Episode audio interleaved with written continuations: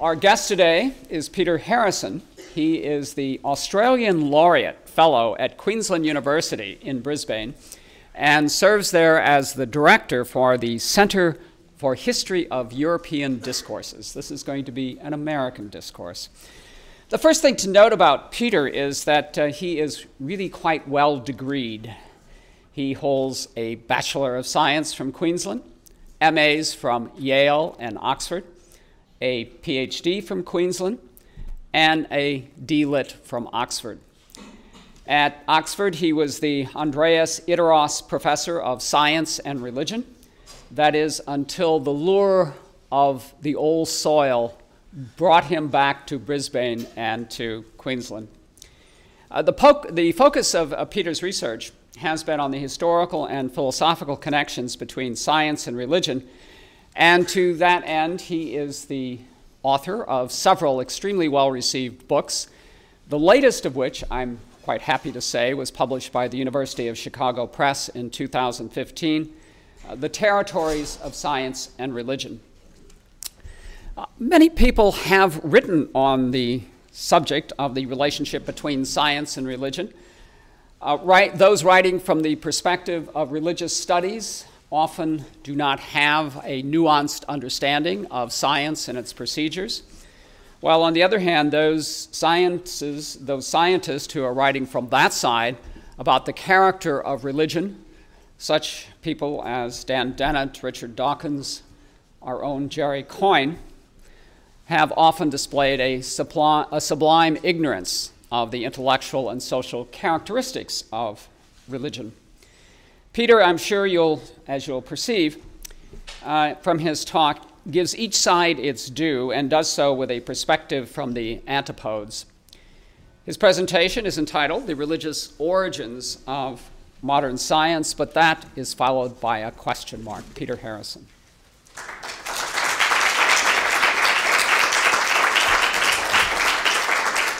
I'd like to thank the Lumen Christi Institute and Thomas Levergood for uh, inviting me, and uh, I think this without uh, further ado, we'll go. Um, as Bob has mentioned, much of my work over the past 20 years has been devoted to the question of the emergence of modern science in the 20th century, sorry, the 17th century. During that time, I've developed four basic themes in relation to religious influences on the emergence of science. One of these is to do with the role of the Bible, the way in which it was read, its changing religious function, and its status as an authority um, in the spheres of both religion and science. The second theme concerned the way in which new literal readings of the fall narrative both gave legitimacy to an emerging scientific culture uh, and shaped the new experimental approach to nature. A third theme related to theological conceptions of laws of nature, initiated by Descartes and developed by Newton, and which provided a new understanding of the way in which God interacted with the natural world. And fourth and finally, the way in which religiously motivated challenges to aspects of Aristotelianism, particularly his teleological understanding of both persons and things, made space for alternative scientific accounts. So I've, I've lectured on these themes on a number of occasions, and I'm going to return to some of these themes in the present lecture. But what I want to start with is some general historiographical questions about what it means to talk about the religions of, or, of the religious origins of modern science. What's the nature of the question? What would a good explanation look like? And I'm going to go through these um, basic points. Uh, okay, so just making sure they're there. So we start then with this question about explaining modern science. What does it mean to explain modern science? Now, when we talk about the origins of modern science, what is it that we're trying to explain? Uh, what would count as a good explanation and what would count as evidence in favour of a particular view? Let me start with an example of the kind of explanation that I'm not going to offer you. Um, so we have here uh, a, a graph taken from someone's website I think as you can see, the name of the, the website is uh, nobeliefs.com. So it's not an entirely reputable source.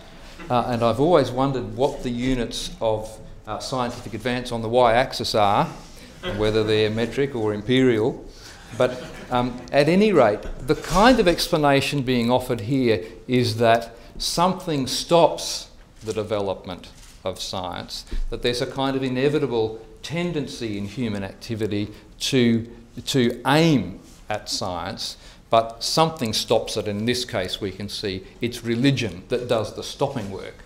And so, in order to explain how science comes into being, what we need under this model is simply to give an account of what the obstacle was that blocked up the system. Now, interestingly, this view is not simply the preserve of a few nutters who put up their own websites. So, for example, in the, the classic 1980s television series, we see a similar view, and you can see it there expressed in the giant gap between the flourishing of Alexandrian science uh, and the Renaissance. So, presumably, nothing happens in Western Europe during this period. Um, your own uh, uh, Jerry Coyne, whom uh, Bob has already mentioned, uh, some of you may be familiar with his work, uh, says something similar. I'm quoting here I maintain, though I can't prove this, that had there been no Christianity, if after the fall of Rome atheism had, had pervaded the Western world, science would have developed earlier and be much more advanced than it is now. So, an interesting counterfactual. Now, Coyne goes on to say this quote, Christianity was around for a millennium without much science being done. Modern science really started as a going concern in the 17th century. Why did it take so long if Christianity was so important in fostering science? Now, this question is actually the right one to ask. Why does science take off in the 17th century, and why is Western Europe the place where that happens? And so I'll come back to that question. Now, the problem with this approach is not just that religion is credited with impeding science. Let me refer to three other difficulties. First is the broad assumption that there is a kind of natural, inevitable, teleological advance of history towards science and scientific knowledge. What has to be explained in this model is not really the rise of science at all, since that is assumed to be a kind of natural telos of history. The explanandum is why science didn't happen in various times and places and what held it back. And as you can see, as I've mentioned, the response provided on this model, and it's not an uncommon one, is that religion, in this instance Christianity, is the chief hindrance to scientific advance. Second is the assumption that not only is the rise of science an inevitable outcome of the progress of history, but it, that it's an unquestionable good that there were no opportunity costs in the development of science. That the trajectory that we see in the modern West from the 17th century on is one that any rational society would opt for given the choice of a range of alternatives. And the corollary here is that if you have a normative commitment to science as the summum bonum of historical development, it enables you to construct a history in terms of good guys and bad guys, defined in terms of whether the phenomena you're interested in lead to the promotion or the neglect of science or what you imagine science to be. Now, this normative commitment to the idea of scientific activity as an intrinsic good cuts both ways, since some have been motivated to give Christianity a role in the rise of science simply in order uh, that, that Christianity might bask in the reflected glory of science. I think that's as big a mistake as arguing that there is an inherent conflict or a perennial opposition between science and religion. So that's not the aim of the talk this afternoon. The third problem with this approach is the implication that science is pretty much the same thing in ancient Egypt, ancient Greece, ancient Rome, the Renaissance, the Enlightenment, and the modern period. Now, I'll come back to this point in a moment, but my own view is that modern science really only begins to take shape, a distinctive shape, in the 17th century.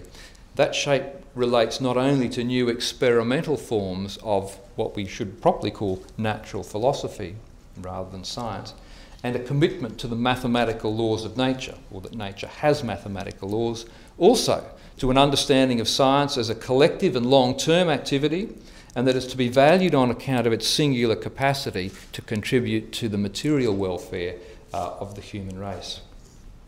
Now, the last thing I want to say in relation to this version of history is that while this particular analysis seems uh, quite simplistic, it has a, an interesting pedigree. The most obvious precedent for this view is the stadial history or the stages of history model that has its precedents, interestingly, in the Middle Ages, where we have Joachim of Fiore speaking of three stages of history the stages of the, the, the uh, representing the Trinity. Um, but the more familiar version of this comes from Auguste Comte, uh, who suggests, as I'm sure you're aware, that we move through, the societies inevitably move through three stages, moving from the religious through the metaphysical, finally to the positivist, the positive or scientific stage. This, is, this staged view of history is a very common view, and we can see it suggests that there's a, a, a natural transition from uh, a, kind of religious infant, infancy to uh, a mature scientific approach. And this is argued to be a kind of universal pattern that societies will follow. Early anthropologists, such as James George Frazer, adopted a similar periodisation in his classic The Golden Bough, although his tripartite distinction is magic, then religion, and then science. Now, fairly obviously, in such schemes, religion not only plays no role in the emergence of science, its role as an explanatory device is an entirely negative one, something to be gotten over, something to be matured beyond. Now, one of the interesting features of these Enlightenment constructions of history is their indebtedness to earlier Protestant polemics that attribute a negative role not to religion in general, but to Catholicism so, for example, uh, Francis Bacon speaks about the Protestant Reformation as bringing about not only an advance in religion, but an advance in all of the sciences. And thus, in a sense, with this religious reformation, the dam breaks and the authority of Catholicism, uh, its hold over the, the, sciences and learning generally, is now broken. Um, and you can see for yourself there the obnoxious doctrines and so on and abuses. Now, divine providence has ordained that we will be uh, liberated from that. So, we find this pattern in other Protestant versions of history. Gilbert Burnet uses the English Reformation as a way of periodi- periodising history into light and dark phases. We find the same imagery in the, Pur- in the Puritan Cotton Mather, who similarly spoke of the darkness of medieval Europe brought to an end by the Protestant Reformation. Incredible darkness on western parts of Europe, revival of letters, it's the Protestant Reformation. So the idea of an age of light was first proposed by uh, supporters of the Protestant Reformation. In fact, we see in this Reformation motto after darkness, light. And as a consequence of this, the Reformation and the Counter Reformation, the Catholics were not going to take this view of history lying down. We get competing histories. And so uh, here we have the, the famous Lutheran Magdeburg centuries, and opposed to them Cardinal uh, Baronius with his uh, uh, uh, uh annals, uh, church, church annals. Um, ironically, it was, and Baronius is attempting to counter the Protestant view that Protestantism brings this age of light. Baronius, interestingly, is the first to use the, the, the, the term Dark Ages. But what he means by it is that a, a period about which we could know little on account of the lack of historical sources for the period. So that it was dark for us not intrinsically dark, dark for us because we didn't know about it. Okay, so to, to, cut the long story short, when Enlightenment philosophers then come to construct a progressivist history, they already have a model provided for them by Protestant polemicists, um, Protestant critiques of Catholicism.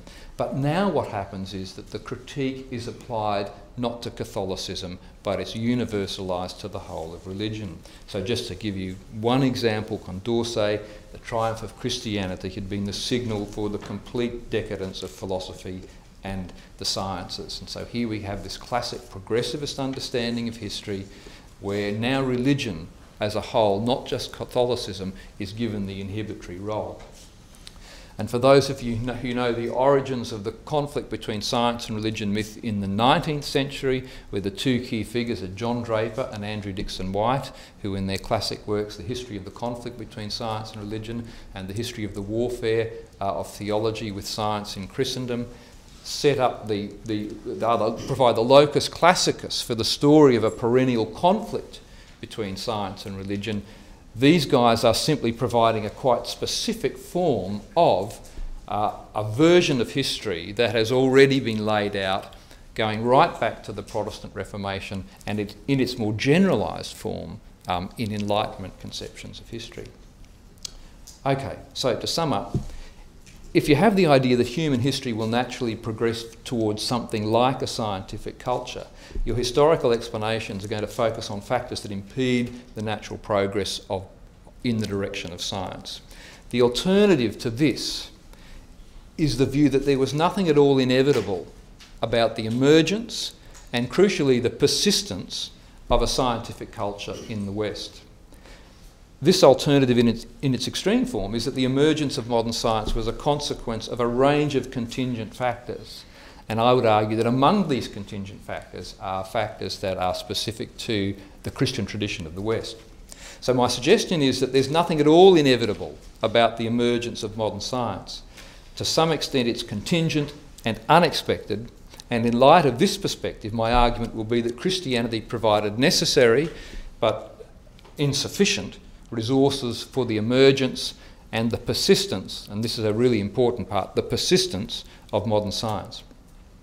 So now I've expounded the, the, boundaries of what I'm attempting to explain, since I think what needs explaining is not merely the emergence of modern science and the distinctive form that it takes in the 17th century, but the persistence of science and its movement to a central position in our culture where it exercises epistemic dominance. It is the way to do knowledge okay, and it has a status as providing us with a privileged form of knowledge. That also needs explanation.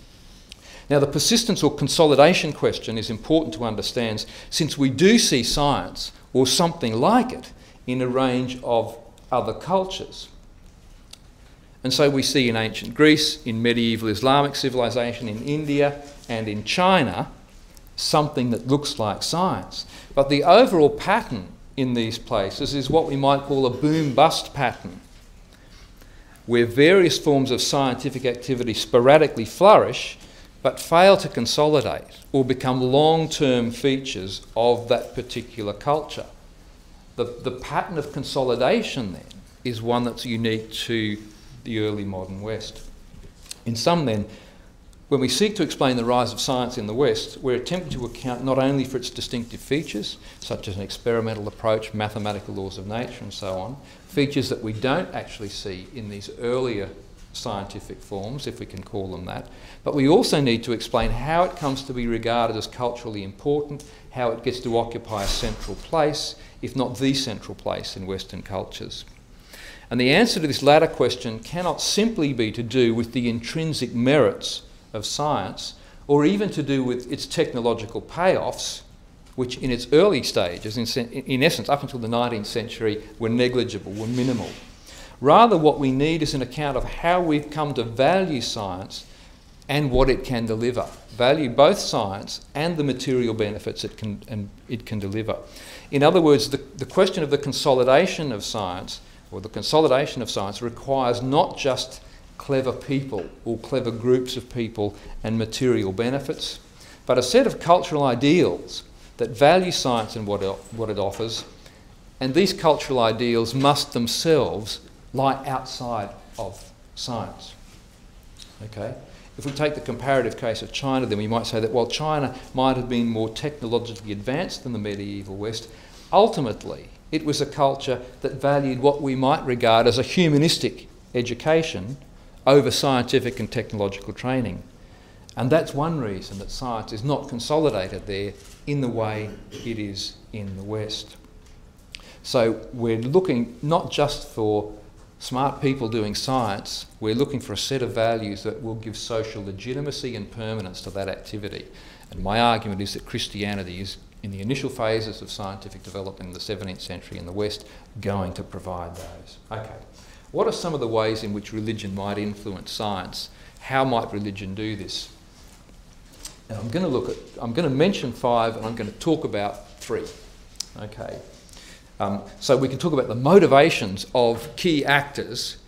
We can talk about religious criteria for choosing between various scientific alternatives. We can talk about religion providing the presuppositions that make a particular scientific activity possible. We can talk about ways in which religion formed or influenced methods of investigation.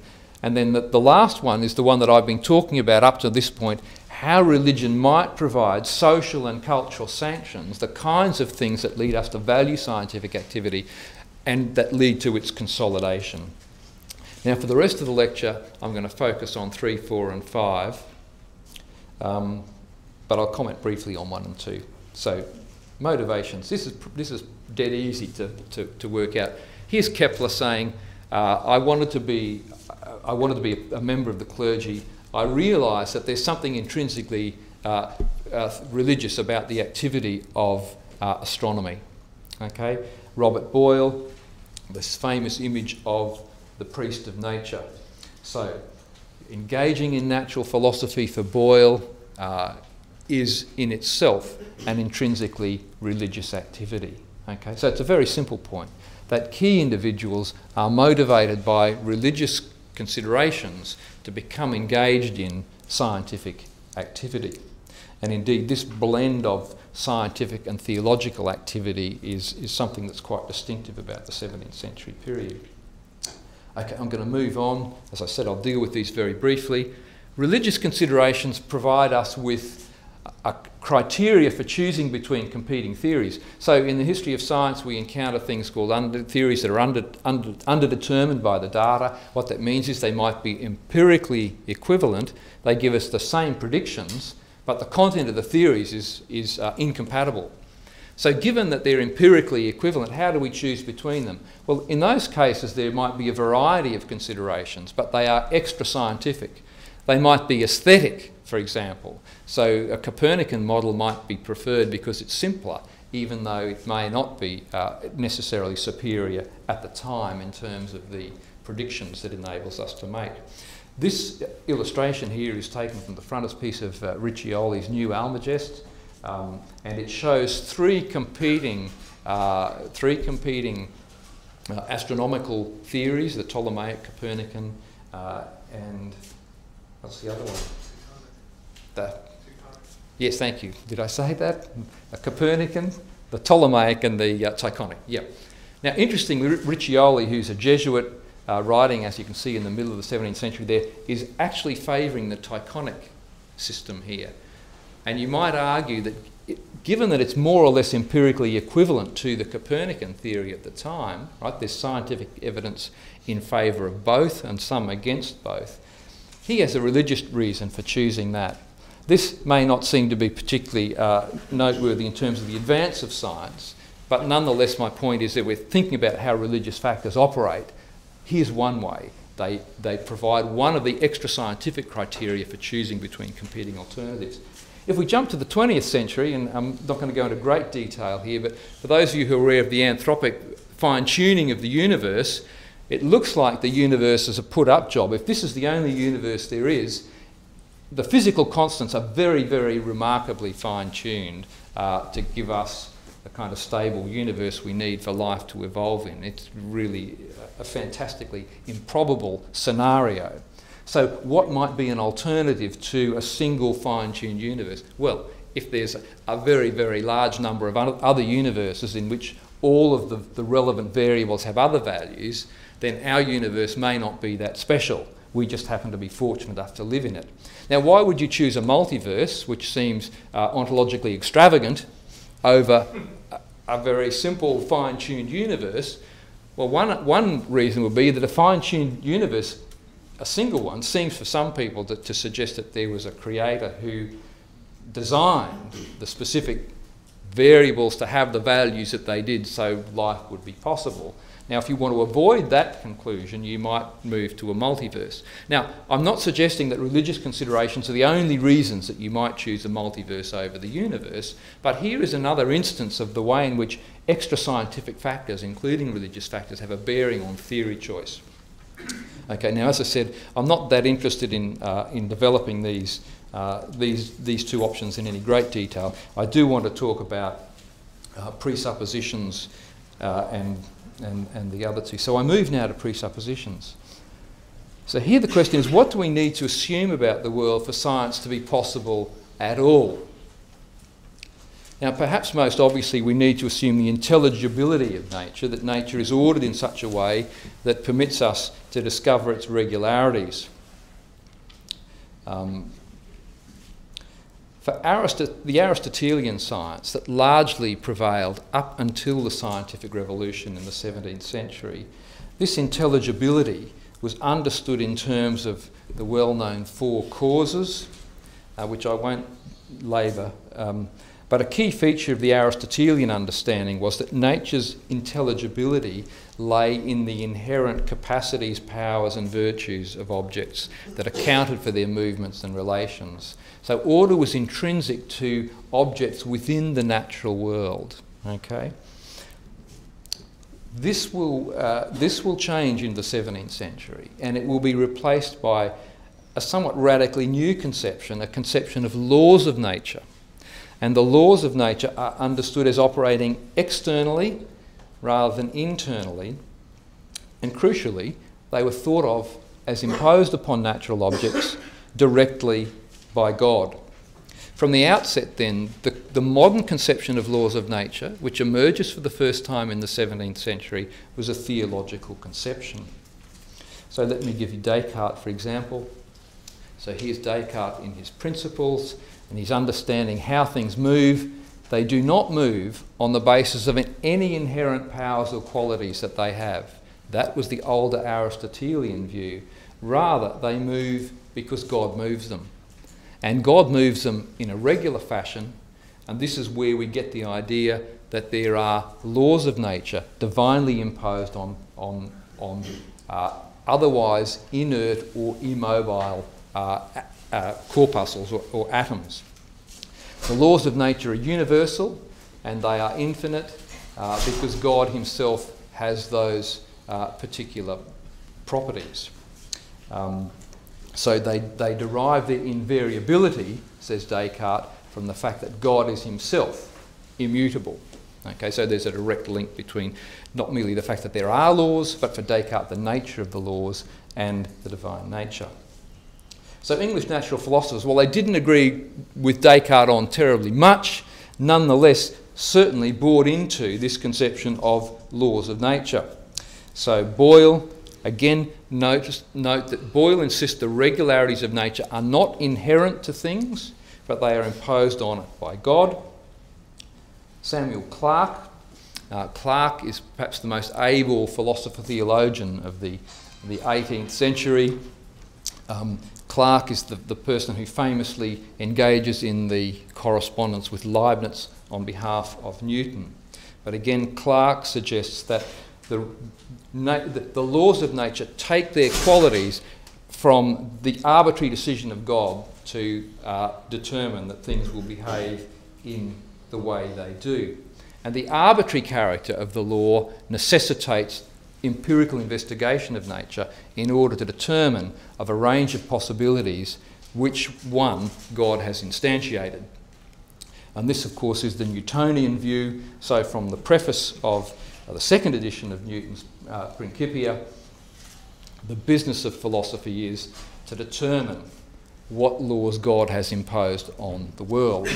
And there's a, there's a subtle dig at Descartes there, not, not the ones that he, he might have had he, had he uh, well, not the ones that we might uh, just guess at. so if we want to wrap up this conception of laws of nature, here's, I'll come back to Samuel Clarke because he sums it up rather, rather well. In the strict and philosophical sense, this is in his, uh, I think this is, oh no, this is his Boyle lectures. Um, either nothing is miraculous if we have respect to the power of God, or if we regard our own power and understanding, almost everything that we call natural um, as what we call supernatural, in this sense, is really miraculous. It's only the unusualness or the usualness that makes the distinction. So everything is of the same causal order. There's no such thing, he says, as what men commonly call, call the course of nature or the power of nature. It's just God's constant divine willing. Now, this is a kind of fateful move because it actually puts all causation at a level. And one of the, one of the consequences of this, as we'll see, is that, that that single level of causation is capable of redescription in purely naturalistic terms. But the tendency of these English natural philosophers is ultimately to attribute all causation to God as part of a story about laws of nature. Now, okay, so as I say, this is a somewhat. Now, that's a fateful development, too. uh, I don't actually have it. Do, do you use a name? Uh,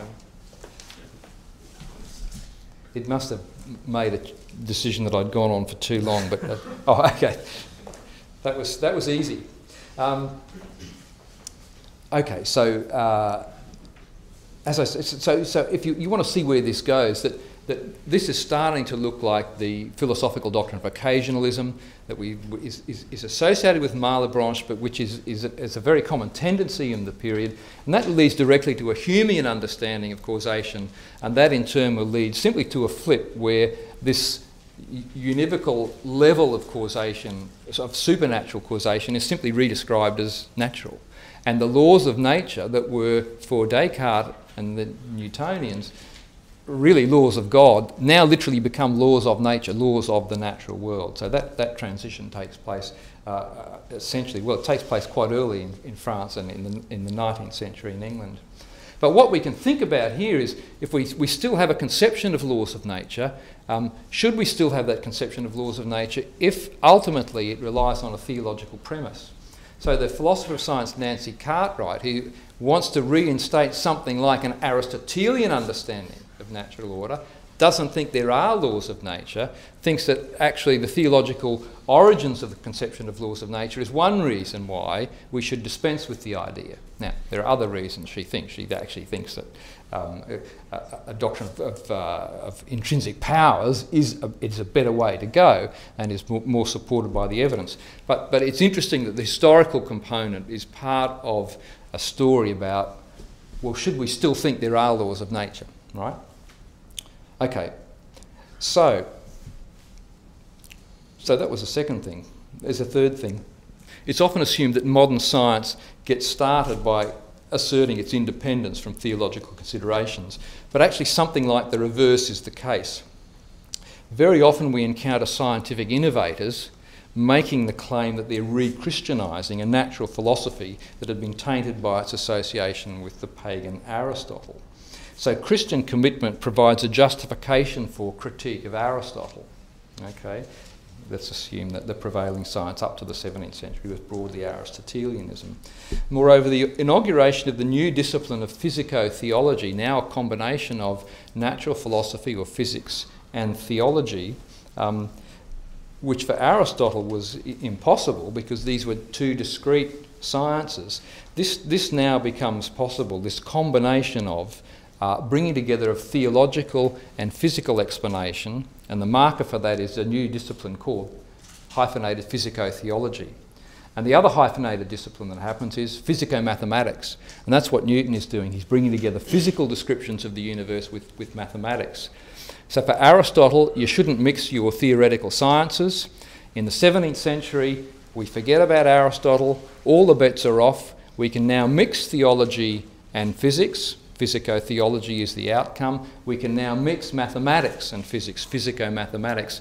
In the famous title of Newton's Principia, the mathematical principles of natural philosophy. Again, quite a new thing. We bring maths into natural philosophy. But all of this is made possible because we are free from the restrictions of an Aristotelian understanding of the sciences. And I would argue that part of what makes that possible um, is the fact that we have, we have uh, religious license to criticise Aristotle. Okay. Um, four, methods of investigation. Is that what? Methods of science. Yeah, good. Okay. Now, what I want to do here is just to outline some of the basic claims that I make in this, this book, um, the, the Fall of Man and the Foundations of Science, where I argue that post Reformation Augustinian anthropology, and I simply mean by this is theological conceptions of the person, was used to promote a new experimental approach to the natural order. And the basic argument goes like this the Aristotelian approach to natural philosophy that prevailed in the, in the later Middle Ages and the Renaissance assumed that humans are inherently rational by nature, that they naturally seek knowledge, and that our senses and cognitive apparatus are naturally attuned to the way nature operates. And under the right conditions, that will yield veridical knowledge of the natural world. Now, for this reason, Aristotelian natural philosophy was based on generalizations drawn from common sense, everyday experience. So, for example, things that are in motion will stop, they run out. Things on Earth move in straight lines, things up there move in what looks like circular orbits. Okay, so there's a, a range of common sense observation. If you drop something, if you drop the feather and you drop the lead weight, the feather takes a long time to get to the ground. Okay, common sense Aristotelian observations. Okay, now as a consequence, it was possible for Aristotle at least to arrive at a certain science understood as the outcome of logical demonstration. So for Aristotle, the ideal is demonstrative science or demonstration.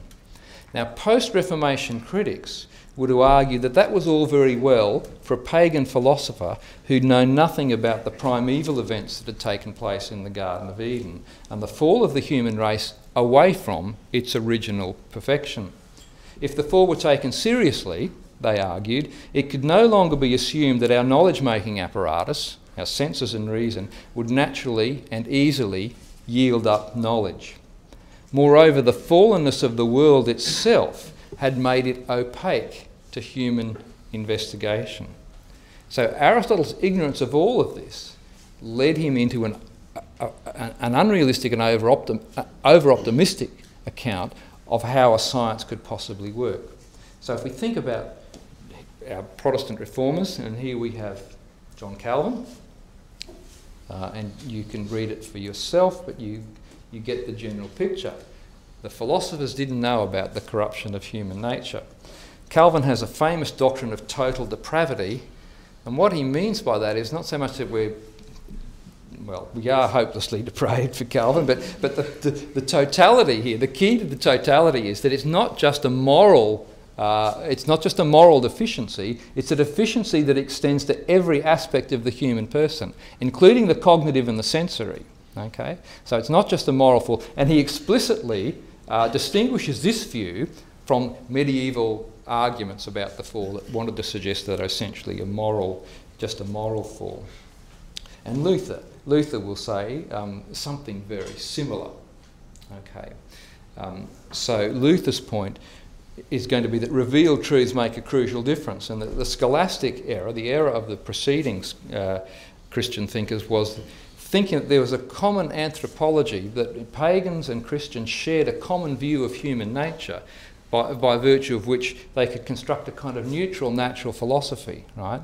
Assuming that there's a kind of neutral reason. This was the mistake, said the reformers. There is no such thing, and therefore any science, any scientific claims based on that assumption of a shared rationality are going to be mistaken.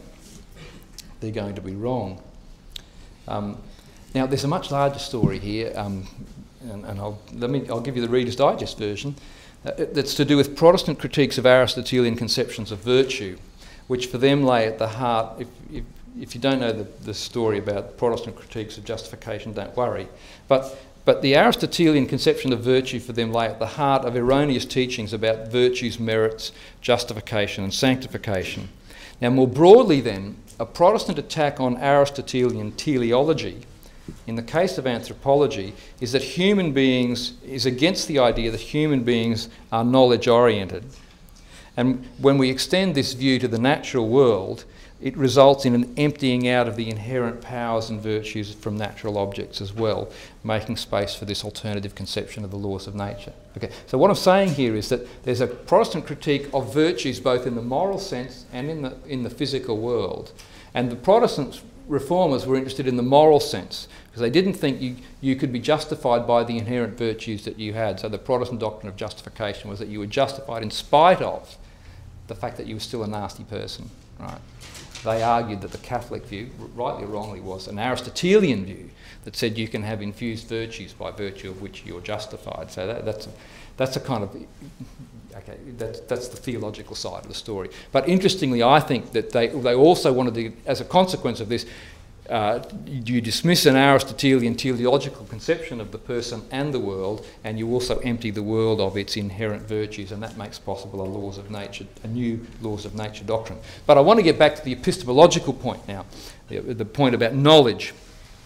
The critique of the classical approach to knowledge, it's not only evident in the Protestant reformers, we see it particularly in the Catholic world, those who are most strongly influenced by the Augustinian tradition. And Pascal gives us a, a, very good example of this Augustinian approach. Pascal, of course, quite a good experimentalist himself. And here, as, it, says there, they realised, here's the pagans, they real, if they realised the excellence of man, they didn't know his corruption, they avoided sloth, they sank into pride. Okay, these are the Aristotelians. If they recognised the infirmity of nature but didn't know its dignity, they became sceptics. So for, for Pascal, because they don't know the revealed tradition, they either become over optimistic Aristotelians or they become complete skeptics, right? And here's the human condition we have an image of truth, but we possess nothing but falsehood because we're equally incapable of absolute ignorance and certain knowledge. So obvious is it that we've fallen from a degree of perfection that we once had. So the, for Pascal, the balance is crucial. We have to have a knowledge of a past perfection, and we know that to some degree that's theoretically possible. We also have a knowledge of our fallen condition, and in the tension between what, knowing what we've lost, we have a motivation to a partial recovery of what we've lost, but a realization that that can never be accomplished in the way that Aristotle thought it could. That's the kind of balance that you get with a conception of a fall, where you have a, a, an idea of an original perfection, uh, an idea of a loss of that perfection, and the possibility of a redemptive process that can get you from the fallen state back to something like an original perfection where we could know stuff. Okay. Now, I was going to say something about, I was going to complicate this with Descartes because there's a, there's a, median position for someone like Descartes who will talk about the natural light. And so there tends to be an optimistic strand post Reformation, typically associated with Thomism, that says after the fall, the natural light was preserved, and so we do have rational powers that enable us mathematically, for example, to delve into nature. So that's going to that's going to generate something like this crude distinction we often have between continental rationalism and British empiricism, because the British are more strongly informed by the pessimistic view, and people like Descartes are more optimistic because they think as a consequence of the fall, yeah, it happened, but we still preserved the natural light. And that's a fine theological point that, that there's, again, a key theological point that there's discussion about and that there's an important difference on.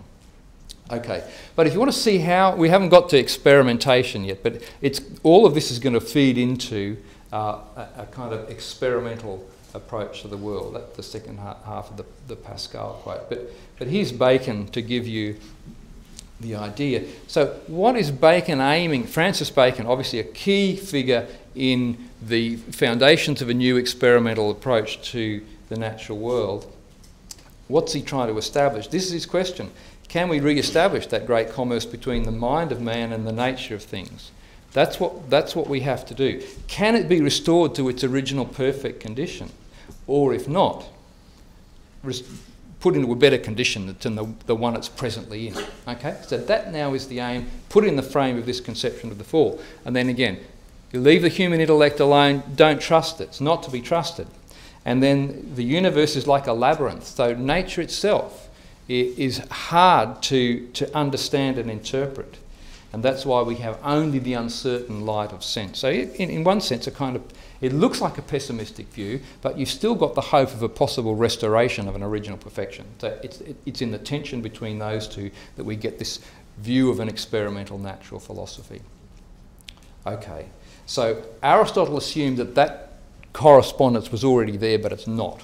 That's why Aristotelian, that's why Aristotelianism doesn't work. Well, what's the solution? In essence, it's to do experiments. Okay, it's to do experiments, and so this this religious story provides us with a legitimation of the process of experimental natural philosophy. Now, I'm not suggesting that this is the only place you've got experiments. You've got experiments happening in, in a whole variety of conditions. But what you've got here is an external justification for why experiments are the way to go. So here's Robert Hooke. Oh, sorry, did I give you that bit of bacon? There it is. It's the commerce between the Okay, you get the picture, I've mentioned that. Let's move on. Robert Hooke, first curator of experiments of the Royal Society, uh, his famous book Micrographia. What does he say in the preface? Okay, here it is. This, this lays the whole thing out. Every man from a derived corruption innate and born within him, okay, there it is, original sin and from his breeding and converse with men is subject to slip into all sorts of errors. Okay, these being the dangers in the process of human reason, the remedies of them all can only proceed from the real, the mechanical, and the experimental philosophy. Okay, so experimentation then is uh, is the the cure for the fall. Okay, it's the cure that enables us to start re-establishing those connections. Now, what are the distinctive features? I can't unpack the whole thing for you. What are the distinctive features of the new experimental philosophy, the new experimental approach of the 17th century, particularly these English natural philosophers, um, that look like they can be derived from this theological anthropology? Okay, here they are. First of all, uh, nature, it, our, our knowledge is probabilistic rather than uh, demonstra- demonstrable. So the Aristotelian ideal was that you had a full causal explanation that you could demonstrate logically. That's gone. That's gone. You have knowledge of phenomena. You don't have knowledge of essences of things. In fact, things don't have essences anymore because they're, they're simply uh, various particles in motion, in which case all you can think about is the appearance, the phenomena knowledge has got to be corporate. You've got to have lots of people working on it, and it's cumulative and long term. So you can't have the one person just thinking up brilliant ideas. You need to have lots of people repeating these experiments, uh, and it needs to be a cumulative, long term project. Oh, done it again. So knowledge is experimental rather than speculative. Um, there's a lot that could be said about this, but experiment is a kind of synonym. Experience and experiment are, are synonymous. And the, the, the, there was a standard opposition in the 17th century between experimental knowing and speculative knowing. So poor old Descartes was always accused of being speculative, right? And the English experimental tradition wanted to contrast themselves with that. But speculation was not the way to arrive at knowledge. The fallen senses need to be augmented by instrumentation, so there's a justification for the use of the microscope and the telescope. And it's significant that that passage from uh, Robert Hooke comes in the preface to his famous Micrographia, which is all of those beautiful drawings of, uh, done, done of objects under the microscope. Fallen nature needs to be investigated aggressively and intrusively uh, because it resists, as a, in its fallen condition, the natural world resists our attempts to know it. So there are two aspects to the loss of two aspects to the loss of the uh, natural um, union of the mind with the natural world. Like the nature itself has fallen as well as as us, and so you know. Um, sorry, I've got behind. So so. Summing it up, then, that the method is conceived as a kind of therapist, experimental method, as a kind of therapeutic regimen applied to overcome the inherent limitation of reason and the senses. So if we return to, to, Jerry Coyne's question about why does it take Christianity so long if, it's, if it plays a significant role, um, simply put, Aristotle, if we're going to, I'm not suggesting going back to the blockage theory of why science appears, but Aristotelianism was actually responsible for the stagnant phase in a sense, and the Protestant Reformation provides an occasion for a mobilisation of a number of arguments against this Aristotelian conception that are then, then subsequently taken up not merely by Protestants but of course by Catholics as well.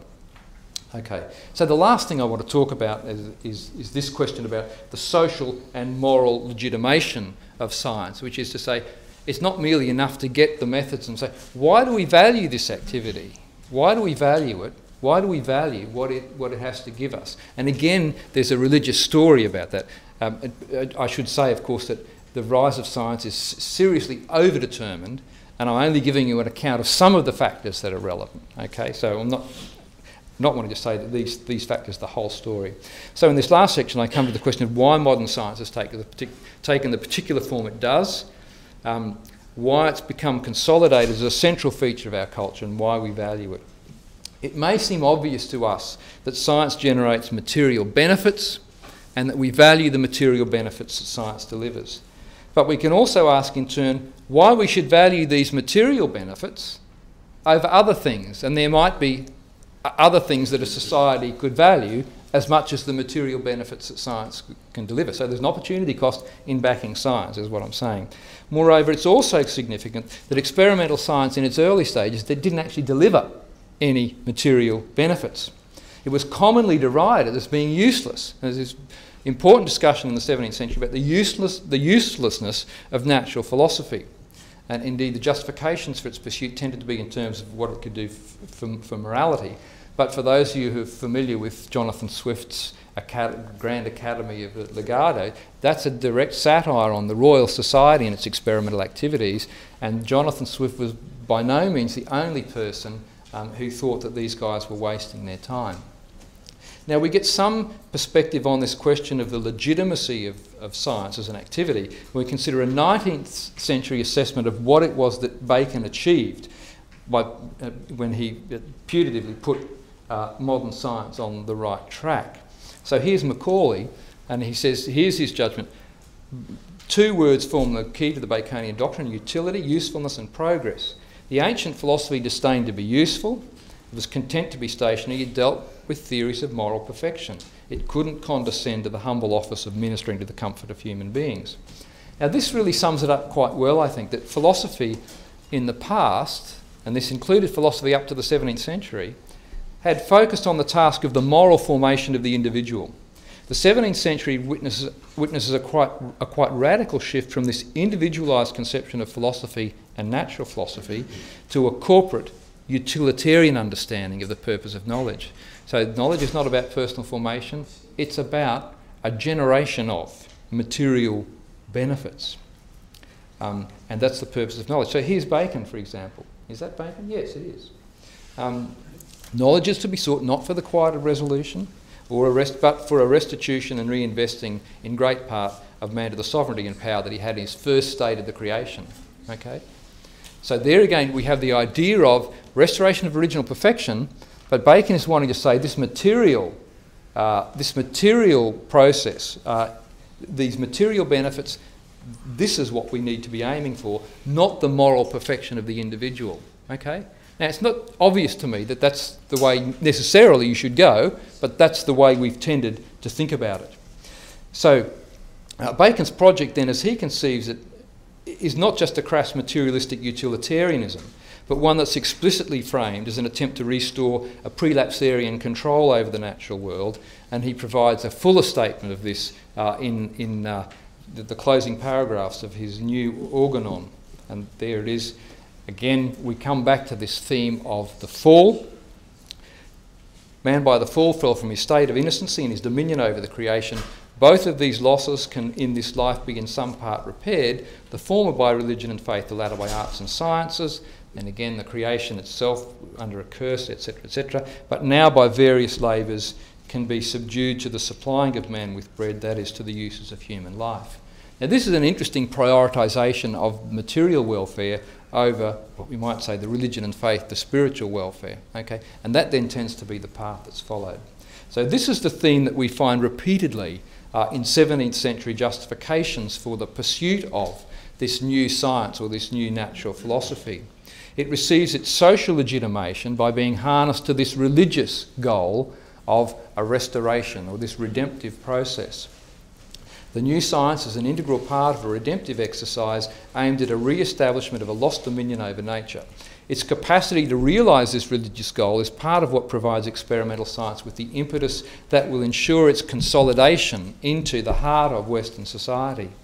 This Baconian justification will also become uh, closely allied with another religious goal, and that's the physico theological project of exploring divine design in the natural world. And we can see that in these guys, Boyle and Newton, the pursuit of uh, scientific knowledge to show the existence, uh, to show the wisdom and power of God.